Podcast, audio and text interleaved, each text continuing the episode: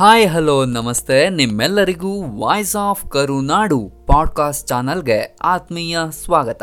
ನಾನು ನಿಮ್ಮ ವರುಣ್ ಜೀಜೆ. ಇದು ನನ್ನ ಮೊದಲ ಪಾಡ್ಕಾಸ್ಟ್ ನೀವೆಲ್ಲರೂ ಸಹ ನನ್ನ ಈ ಪಾಡ್ಕಾಸ್ಟ್ನ ಕೇಳಿ ನಿಮಗೆ ಖಂಡಿತ ಇಷ್ಟ ಆಗುತ್ತೆ. ಯಾಕಪ್ಪ ಅಂದರೆ ನಾನು ಹೇಳುವ ವಿಷಯಗಳು ಕನ್ನಡದ ಅಸ್ಮಿತೆ ಹಾಗೂ ಕರ್ನಾಟಕದ ಇತಿಹಾಸ, ಸಂಸ್ಕೃತಿಯ ಕುರಿತಾಗಿ ಇರ್ತದೆ. ಅದಕ್ಕಾಗಿ ನನ್ನ ಈ ಚಾನಲ್ನ ಫಾಲೋ ಮಾಡಿ. ಇಷ್ಟ ಆದರೆ ಹಾಗೆ ಒಂದು ಲೈಕ್ ಮಾಡೋದನ್ನು ಮರಿಬೇಡಿ. ಮತ್ತಿನ್ನೇಕೆ ತಡ ಬನ್ನಿ ಇಂದಿನ ಪಾಡ್ಕಾಸ್ಟ್ನ ಆರಂಭಿಸೋಣ. ಇಂದಿನ ನನ್ನ ಒಂದು ಪಾಡ್ಕಾಸ್ಟ್ನ ವಿಷಯ, ಕನ್ನಡಿಗನಾಗಿ ಕನ್ನಡದ ಬಗ್ಗೆ ನನ್ನ ಮಾತು. ಕಿದರ್ ಜನ ಹೇ ಬಾಯ್ ಸಾಬ್.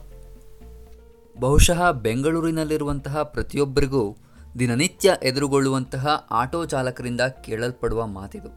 ಹೊರ ರಾಜ್ಯದಿಂದ ಬಂದ ಆಟೋ ಚಾಲಕರು ಈ ರೀತಿ ಕೇಳಿದರೆ ಸ್ವಲ್ಪ ಬೇಸರವಾಗಬಹುದು.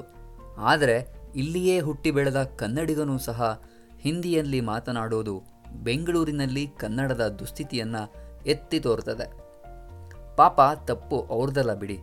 ಬೆಂಗಳೂರಿನಲ್ಲಿ ಕನ್ನಡಿಗರಿಗಿಂತ ಹೆಚ್ಚಾಗಿ ಬೇರೆ ರಾಜ್ಯಗಳಿಂದ ಬಂದವರೇ ತುಂಬಿ ತುಳುಕುತ್ತಿರುವಾಗ ಅವರು ತಾನೇ ಏನು ಮಾಡ್ಯಾರು?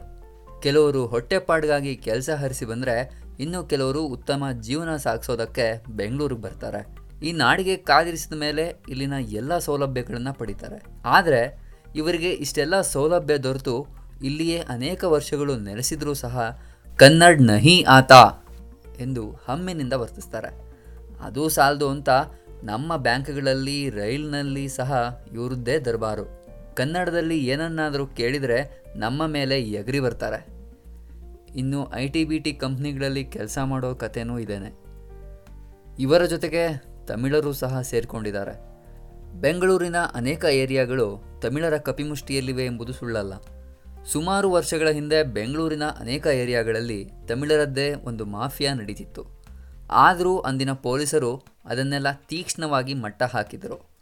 ಕನ್ನಡಿಗರಾದ ನಾವು ಎಲ್ಲೋ ಒಂದು ಕಡೆ ಕನ್ನಡದ ಬಳಕೆ ವಿಚಾರದಲ್ಲಿ ಅತ್ಯಂತ ನಿರಾಭಿಮಾನಿಗಳಾಗಿ ವರ್ತಿಸ್ತಿದ್ದೇವೆ.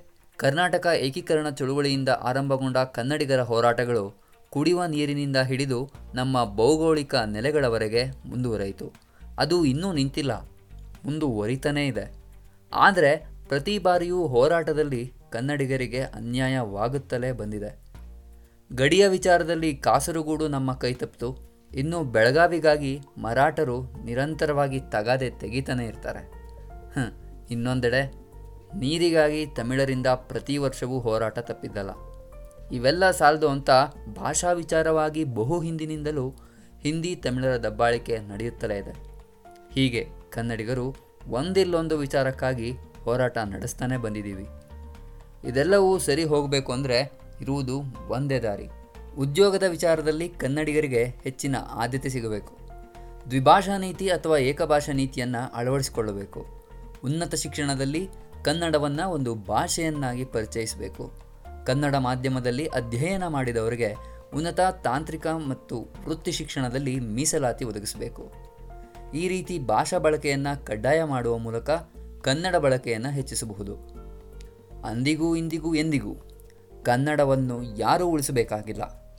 ಕನ್ನಡಿಗನ ಉಸಿರಿರುವವರೆಗೂ ಕನ್ನಡ ಉಸಿರಾಡುತ್ತಲೇ ಇರುತ್ತದೆ. ಕನ್ನಡದ ಅಸ್ಮಿತೆ ಇಂದು ನಿನ್ನೆಯದ್ದಲ್ಲ. ಅದು ಸಾವಿರಾರು ವರ್ಷಗಳ ಇತಿಹಾಸವುಳ್ಳದ್ದು. ಕನ್ನಡಿಗರಾದ ನಾವು ನಮ್ಮ ಅಸ್ಮಿತೆಯ ಉಳಿವಿಗಾಗಿ ಸದಾ ಕೈ ಜೋಡಿಸೋಣ. ಜೈ ಭುವನೇಶ್ವರಿ ಅಂತ ಹೇಳ್ತಾ ಇಂದಿನ ಪಾಡ್ಕಾಸ್ಟ್ ಮುಗಿಸ್ತಿದ್ದೇನೆ. ಹೀಗೆ ವಿಶಿಷ್ಟ ವಿಚಾರಗಳೊಂದಿಗೆ ನಿಮ್ಮ ಮುಂದೆ ಬರ್ತೀನಿ. ಅಲ್ಲಿಯವರೆಗೂ ಕೇಳ್ತಾ ಆನಂದಿಸಿ ವಾಯ್ಸ್ ಆಫ್ ಕರುನಾಡು.